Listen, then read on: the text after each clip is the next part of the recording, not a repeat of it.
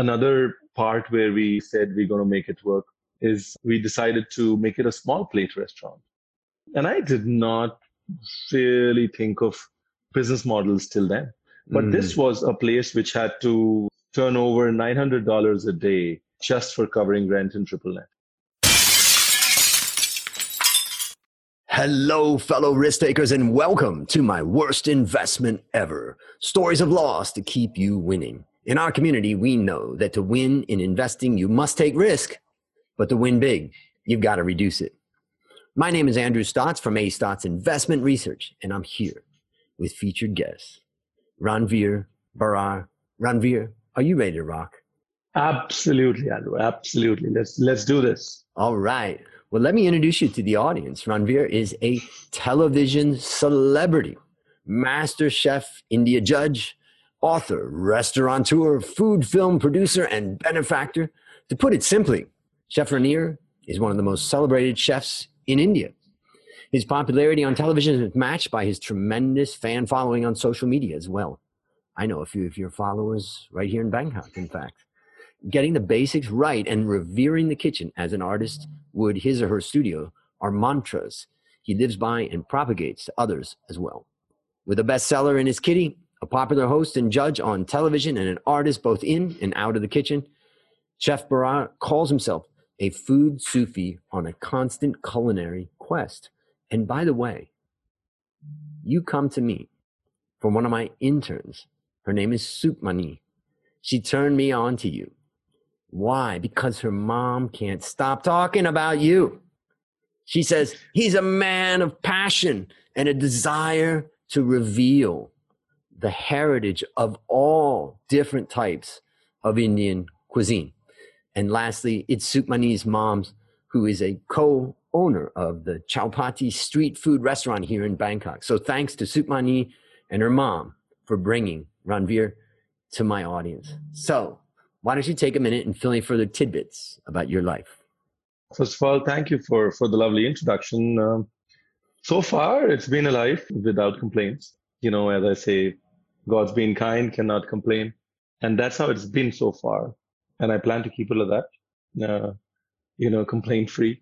But I was born in a small town in India, and that small town sort of stayed inside of me. I try and hold on to the small town kid as much as possible because the hustle is real there, and that's something that has driven me all my life in my good moments and the not so good moments. Food is something that, I think it wasn't really forced. You really can't force food. You have it 3 times a day at least. So it is never a forced subject. It is what you choose to do with the subject that matters, and I chose to cook it. And I plan to continue doing that. And I plan to continue doing that for the rest of my life. And, one of the things about what you're doing that's kind of interesting is that on the one hand, there are chefs that have the same passion as you, but they just keep it in the kitchen. You are bringing your passion out in your style out to the world through videos and all of your, everything that you do.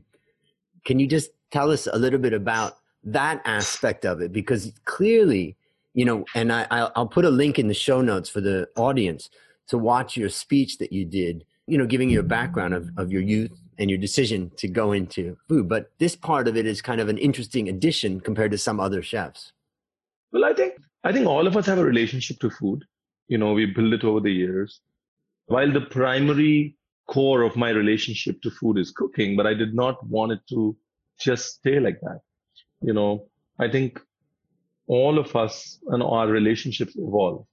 And my relationship with food has sort of evolved to include understanding people's relationships with food, to include understanding the history of food, to include expressing myself through food conversations. So food sort of became a medium of projection, a singular medium of projection for me. And cooking became an essential part of it because, the proof is in the pudding, right? But I realized that if I had to keep cooking for life, I needed to have a wholesome relationship to food. And all these various modes of expressions, whether it's writing about food or doing food television or food content or food poetry, is essentially just an extension of that relationship. Beautiful. Beautiful. Yeah, I noticed that you you cooked your first food at the age of 13, sweet rice, Mitha chawal. Yeah.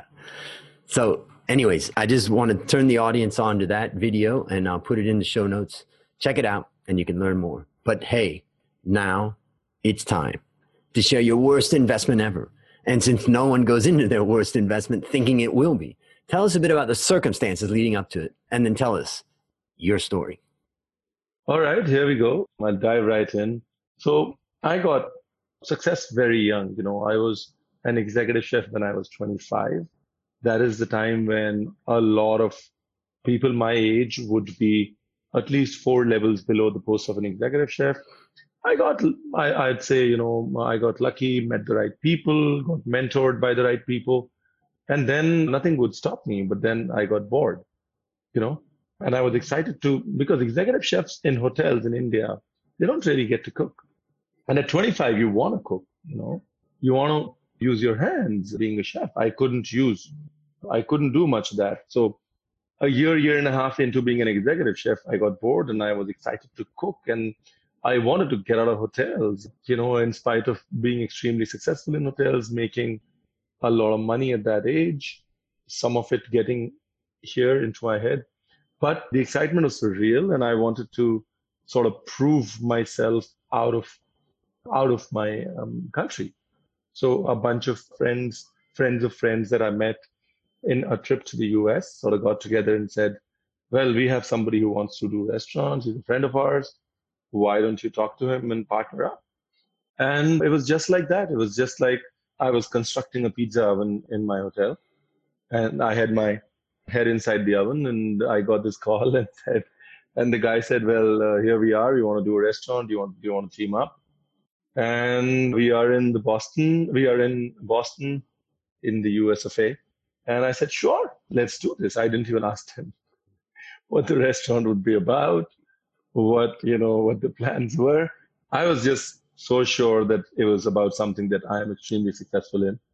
And yeah, cool. So I just immediately the same day, I snuck my head out of the oven, typed my resignation, gave it to my general manager after a month without much of a thought. Flew to the US. And, initially the restaurant was an extremely design-driven restaurant. So the investment, both in terms of time and money, on the design was huge. You know, we were talking about $1 million ceiling in 2007. And so there were delays. The restaurant wouldn't open because they couldn't get the ceiling right. You know, it was just a lot of things coming together at the right places at the right time to form the ceiling. We kept breaking the ceiling, building the ceiling. And it seemed to be a really important part of what we were doing. So I was like, being a hotel chef, I really did not bother about, the good thing about being a hotel chef is you do your job, everybody else does their job. You know, you're not an entrepreneur in the technical sense of the word. You're a professional who's just sending an email for everything he needs done that he cannot do. Yeah. And so the whole thing took a lot of time. And we got strained on resources by the time we opened because, we just believed too much in design. Gradually, when we came into ourselves, the idea, the brief sort of became that we would not do Indian food. We would do Asian food in a very modern Asian sort of food, because Indian was already done, overrated. One of the partners had already done an Indian restaurant. I went with the flow, again, in that confidence that, it's all right, I can feed all of Boston. It's fun to look back at it like this. Yeah. And just make fun of yourself. What else can we do? Yeah. So, we said, okay, let this be French Asian. Indian wouldn't be much fit. I did not, personally, as an individual, as a chef, you need to understand your connect with your food. And it's not just about techniques. It's definitely not about techniques. Let's put it like that. It is about your relationship to it, your connect to it, where do you find that passion? What is it that connects you to? And I could not find, I was solving problems with the menu. I wasn't finding a connect. Yep. So we did some great food, but it didn't connect, or the menu didn't connect, because I didn't connect to the menu, because I wasn't an Asian chef I hadn't trained in that food a lot. You know, I was learning along the way, but the biggest hollow inside was the lack of connect. If it were Indian food, I connect to it. I would have a story to it. Or at least start developing a more personal story to it. You know, Some of it is age. At 27, you know, you're still connecting to a lot of things, including yourself. Somewhat was arrogance. But overall, the restaurant did well. When we opened, we did extremely, extremely well.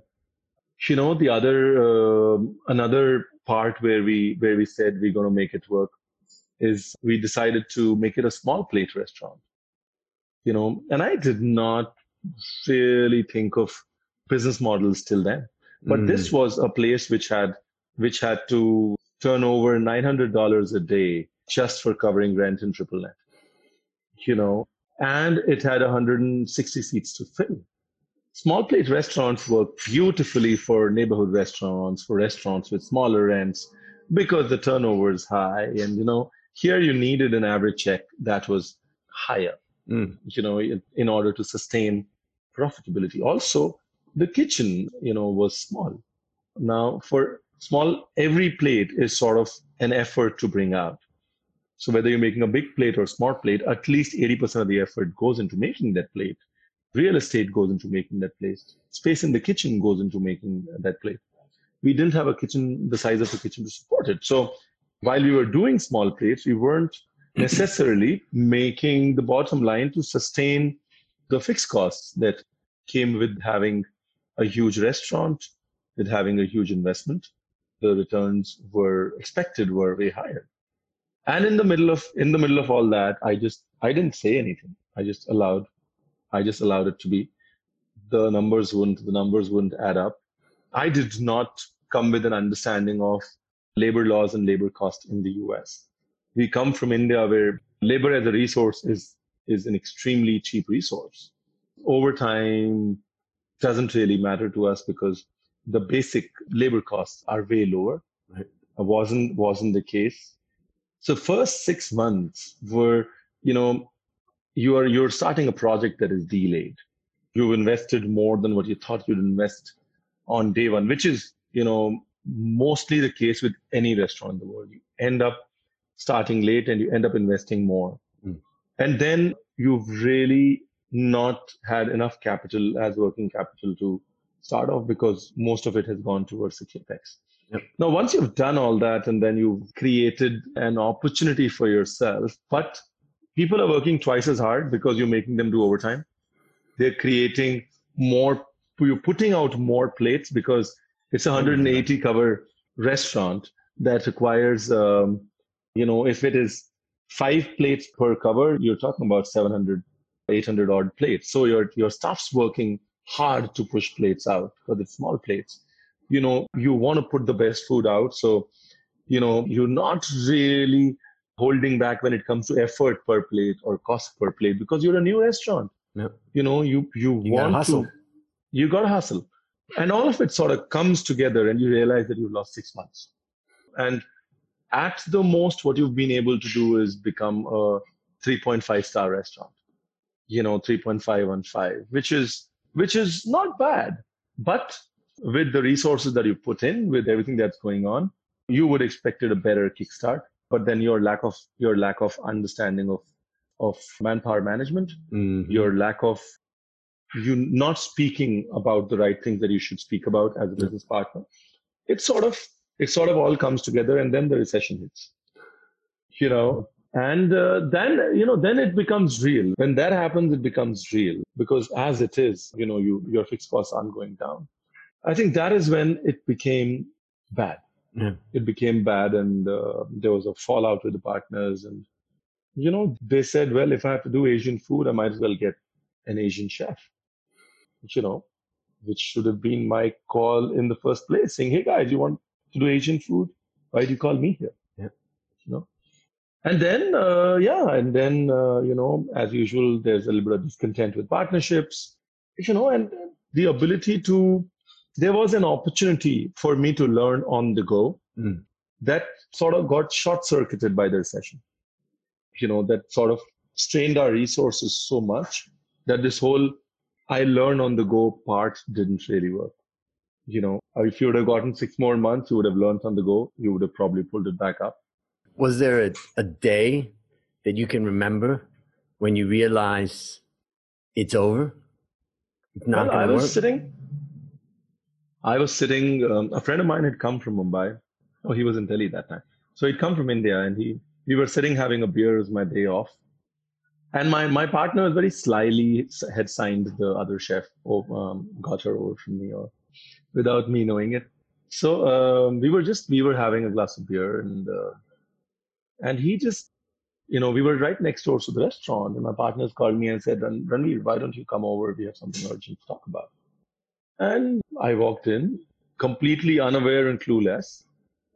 Again, partly because of ignorance, partly because of arrogance.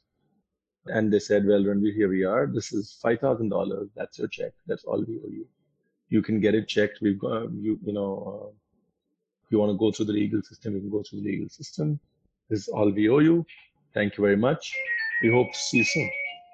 And we hope to see you soon. We'll cross paths and the usual stuff. So what happened was, for me, it was like, oh my God, this is real. That's the only time when it was real. Is the only time when I got to realize it was real. It sort of it falls on you, you know, because you're in a different country. This is all you were super excited about it, and you've never really seen failure as an individual. Whatever you've touched. Well, you were a star. What are you talking about? At your age in India, you're a star. You go to America. That's got to be a tough hit. Yeah. So it took some time, but then, you know, I think the confidence that food sort of gives you is. That's the beauty of having a skill in your hand is you're down, but you're never out because you know that you can just stand up any day, turn a fire on and start cooking. And I think that, I wouldn't call it a cushion, but that ground that you always have, the ground of skill, it's a big factor in me coming back. But also for me, at that point in time, I realized that entrepreneurship, being an entrepreneur and being a professional is not one and the same thing. You know, at that point in time, with that experience, I also realized that if you have something to say it. You know, just believing that you're going to, it's okay, you know, I'll do this is not good enough because it's important to have conversations. Even though you're one vote, you're still one vote. Never undermine your vote. Yep. And I think what also it taught me was it brought me to a very basic relationship with food. Saying, okay, now I know how to cook. Let's start from there. And that, I think, is when you cut the fluff off and start building yourself back up again. Right. But that was my worst investment ever. So that's, I have to admit, as I'm listening, I'm getting hungry. But we're not going to go there. What I'm going to ask you to do now is kind of list out the lessons that you learn so that we can really take away, you know, what you learn from it so that we can learn from it. You know, I think the first lesson that I learned is what works for the other person will not necessarily work for you. If it is a food that's working in your city or some other restaurant, doesn't mean that it's going to work for you. In life and in restaurants, it's the same thing. You know, if it's working for somebody else, don't just do it because it's a trend. It's working. You've seen a couple of restaurants that are doing well. You'll do the same thing. Don't do that. I think one is that every problem's unique. Every solution is unique. That's what I've learned. Apply yourself to the problem and the solution in detail. The second thing that I've learned is, you know, there is a fine balance between being prepared and the confidence of winging it. You know, don't be over prepared, but don't just depend on winging it. Don't just depend on winging it. There's no other way. The third thing that I realized was the business part and respecting the money that is going out is extremely important. You know, you might be an artist and you might want to do that, but then keep that aspect as an outlet to do other things. Don't become a completely crazy creative artist and try and run a business. Mm. You know, you need to gestate, you need to work with that artist, create avenues for it, keep it satisfied, but don't let it completely overshadow and overpower your business. You need to do things for passion. Sometimes you need to blow money for passion. You know, there are passion projects that you need to take and do for that. But business is a business, you know. That was another learning that I had. At an individual level, at an emotional level, I realized that denial is something that I had to very strongly deal with.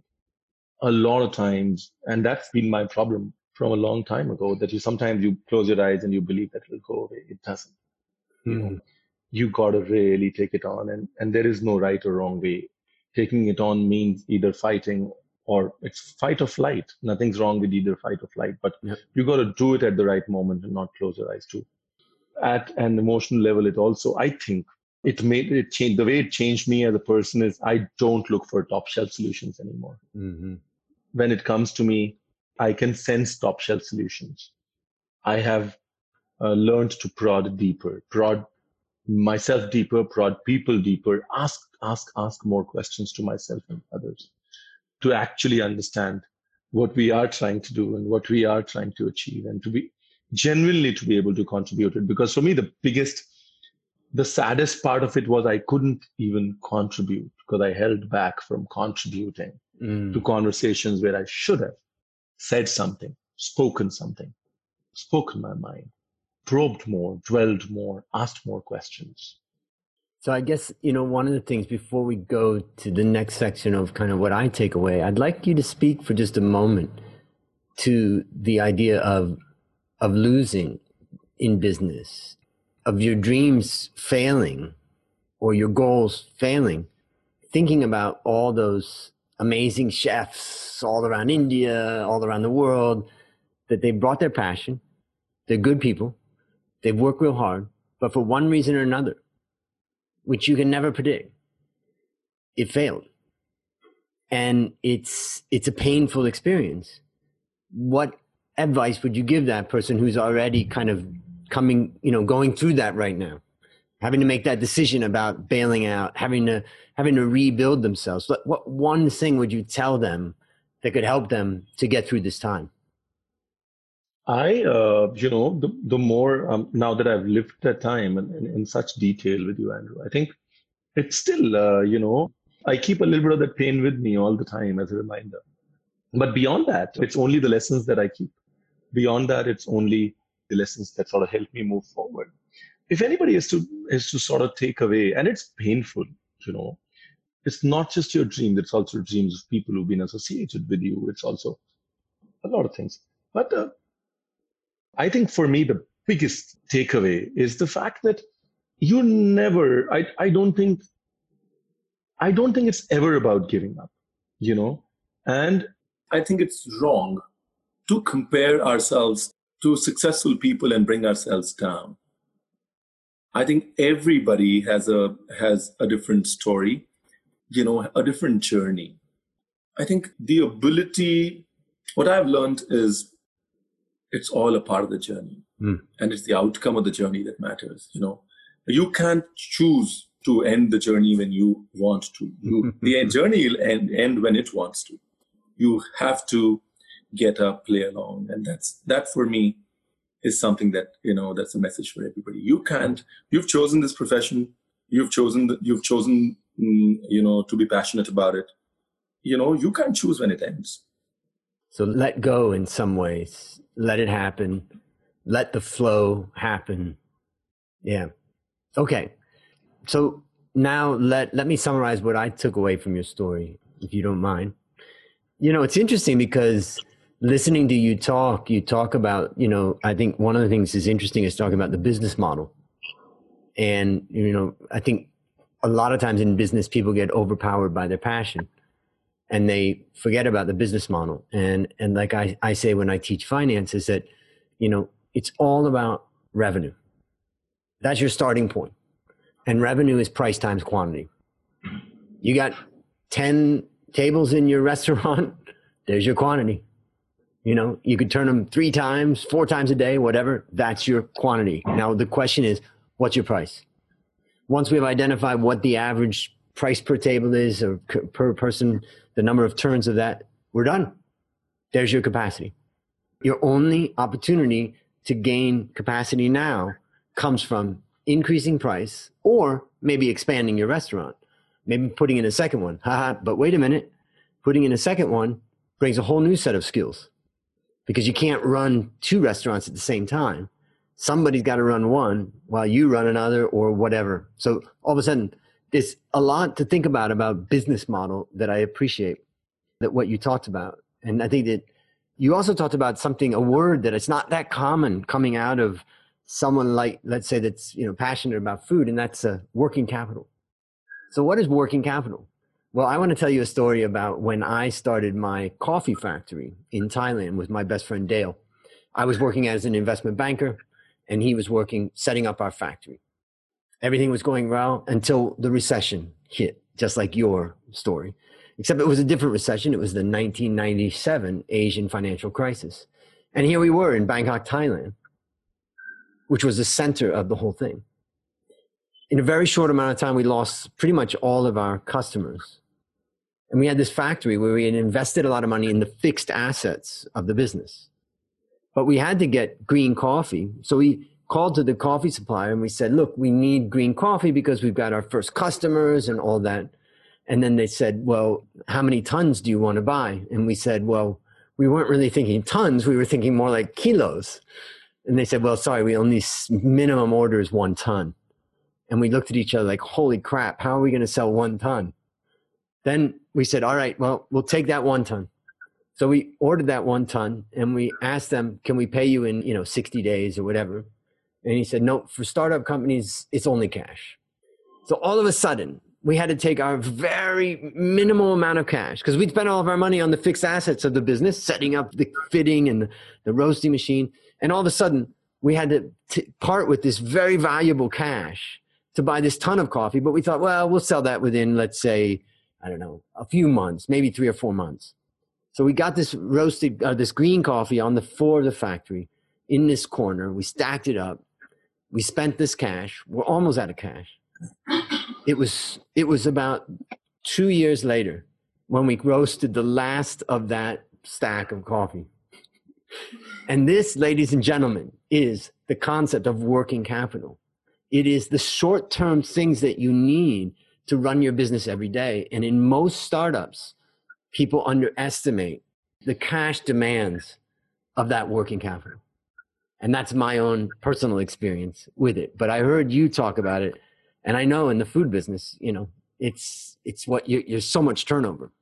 Yeah. And it's just a lot of moving parts. It's just, you're short of cash and then your refrigerator stops working.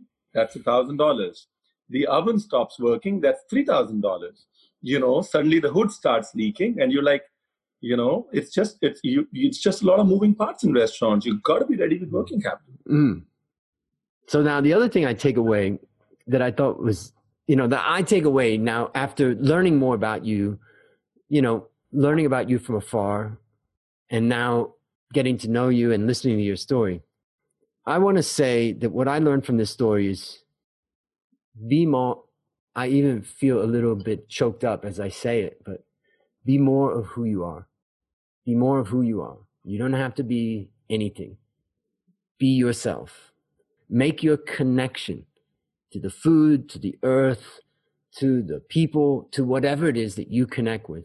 And then your journey, like you said, is the idea of I'm picturing myself going down a river, kind of on a raft. Sometimes it's a little bit turbulent. Sometimes it's smooth, but don't fight it. Follow that path and follow that passion and be more of who you are. And so if I had to sum up my feeling of what I've learned from your story and about you, that's what I would say. But that's the part you have to fight the most, Andrew. At least that's the part I fight the most. Because especially when you start garnering possessions, this who you are gets challenged every day. And I think that's the fight that all of us have every day. Because if somebody's making more, or if somebody's more in the space that where you want to be, the whole faith of the, you know, every day that faith in yourself gets challenged. I think that's the fight that at least I fight every day, is being who you are, you know, and not overburdening yourself with either, you know, overburdening yourself physically or overburdening yourself mentally with expectations is a big one for me. Yeah, I guess the world is, you know, there's so much pressures, whether it's consumerism or being good and, you know, in your parents' eyes and other people's eyes. And it reminds me of another story. When I was 17, I graduated from high school. And on the day I graduated high school, I actually had graduated from a drug rehab center. It was my third one by the time I was 17. But this one took. And I walked out of that rehab center and I walked onto the stage of my high school, you know, graduation. People didn't know where I'd been for all this time. And from that day to today, this is the reason why I don't drink or use any drugs. So it really worked. But I left there and my mom said, well, congratulations, you know, and I got home and all that. And she sat down with me and my mom and dad, and they said, you're 6 weeks away from turning 18. And I just want to tell you, you got to move out when you're 18.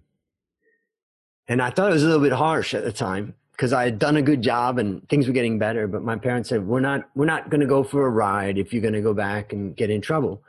And I said, okay, I'll do it. And I went out and I got a job at a factory. I worked on a factory production line, and they didn't give me any money or anything like that. They let me borrow one of their old cars. And I used that for a little bit. And then I used a motorcycle that I had, a little motorcycle. And I can remember, the one thing I remember about that time was I was so happy. I was free. I had a job. I made my own money. I was with my friends at night, and we were talking about good things. You know, we weren't out getting drunk or something. And I just remember that time that I had no money and I had happiness. Why is this important? Because in the 1997 crisis, when that coffee was sitting on our factory floor, what happened was our business was just about to be lost. And then all of a sudden, in April of 1998, my company said, we got to let you go. I lost my job. Dale and I looked at each other. We're here in Thailand, you know, two Ohio boys setting up a little business here, a factory. We got no business. And then we said, we have to move into the factory to cut all costs down to the bone. We moved into the factory. We cleared away the accounting office. We put in 2 beds. It's like we were back at school. We were in that room, and it was in August of 1998 when it looked like all is lost. We're going to lose this business. I lost my career. Never going to get it back. Depths of depression. You can imagine one of those really, really rainy Sundays. You can smell the rain. You can just smell it everywhere. We were sitting in that room because it was the only room that had any air conditioning. The rest of it's a factory. And my sister from America called, and she said, my cancer has returned. Can you please come home? The doctor says I'm going to live to one more month. When I hung up that phone, Dale and I just cried. Everything was lost. But it was the comfort of knowing that when I had nothing, I had happiness. When I graduated from high school and I got out. Unfortunately, I lost my sister. I got to spend a week with her. And then I came back to a depression, a little bit like you explained in that YouTube video that I highly recommend people watch. But the point is that once we get in touch with ourselves and we realize that we are not our possessions, we are not our money, we are who we are as a spirit, friends, family, those things carry us. And I think in your speech, you talked about how people started to reach out and things started to move again. And that's my message to anybody out there struggling with business and struggling with failure, is that you can make it through this time. Losing in business is not illegal. You can let go. Restart. Just don't let go of your friends and families and your relationships. So this is my, you know, my ending part of kind of what I take away from your story.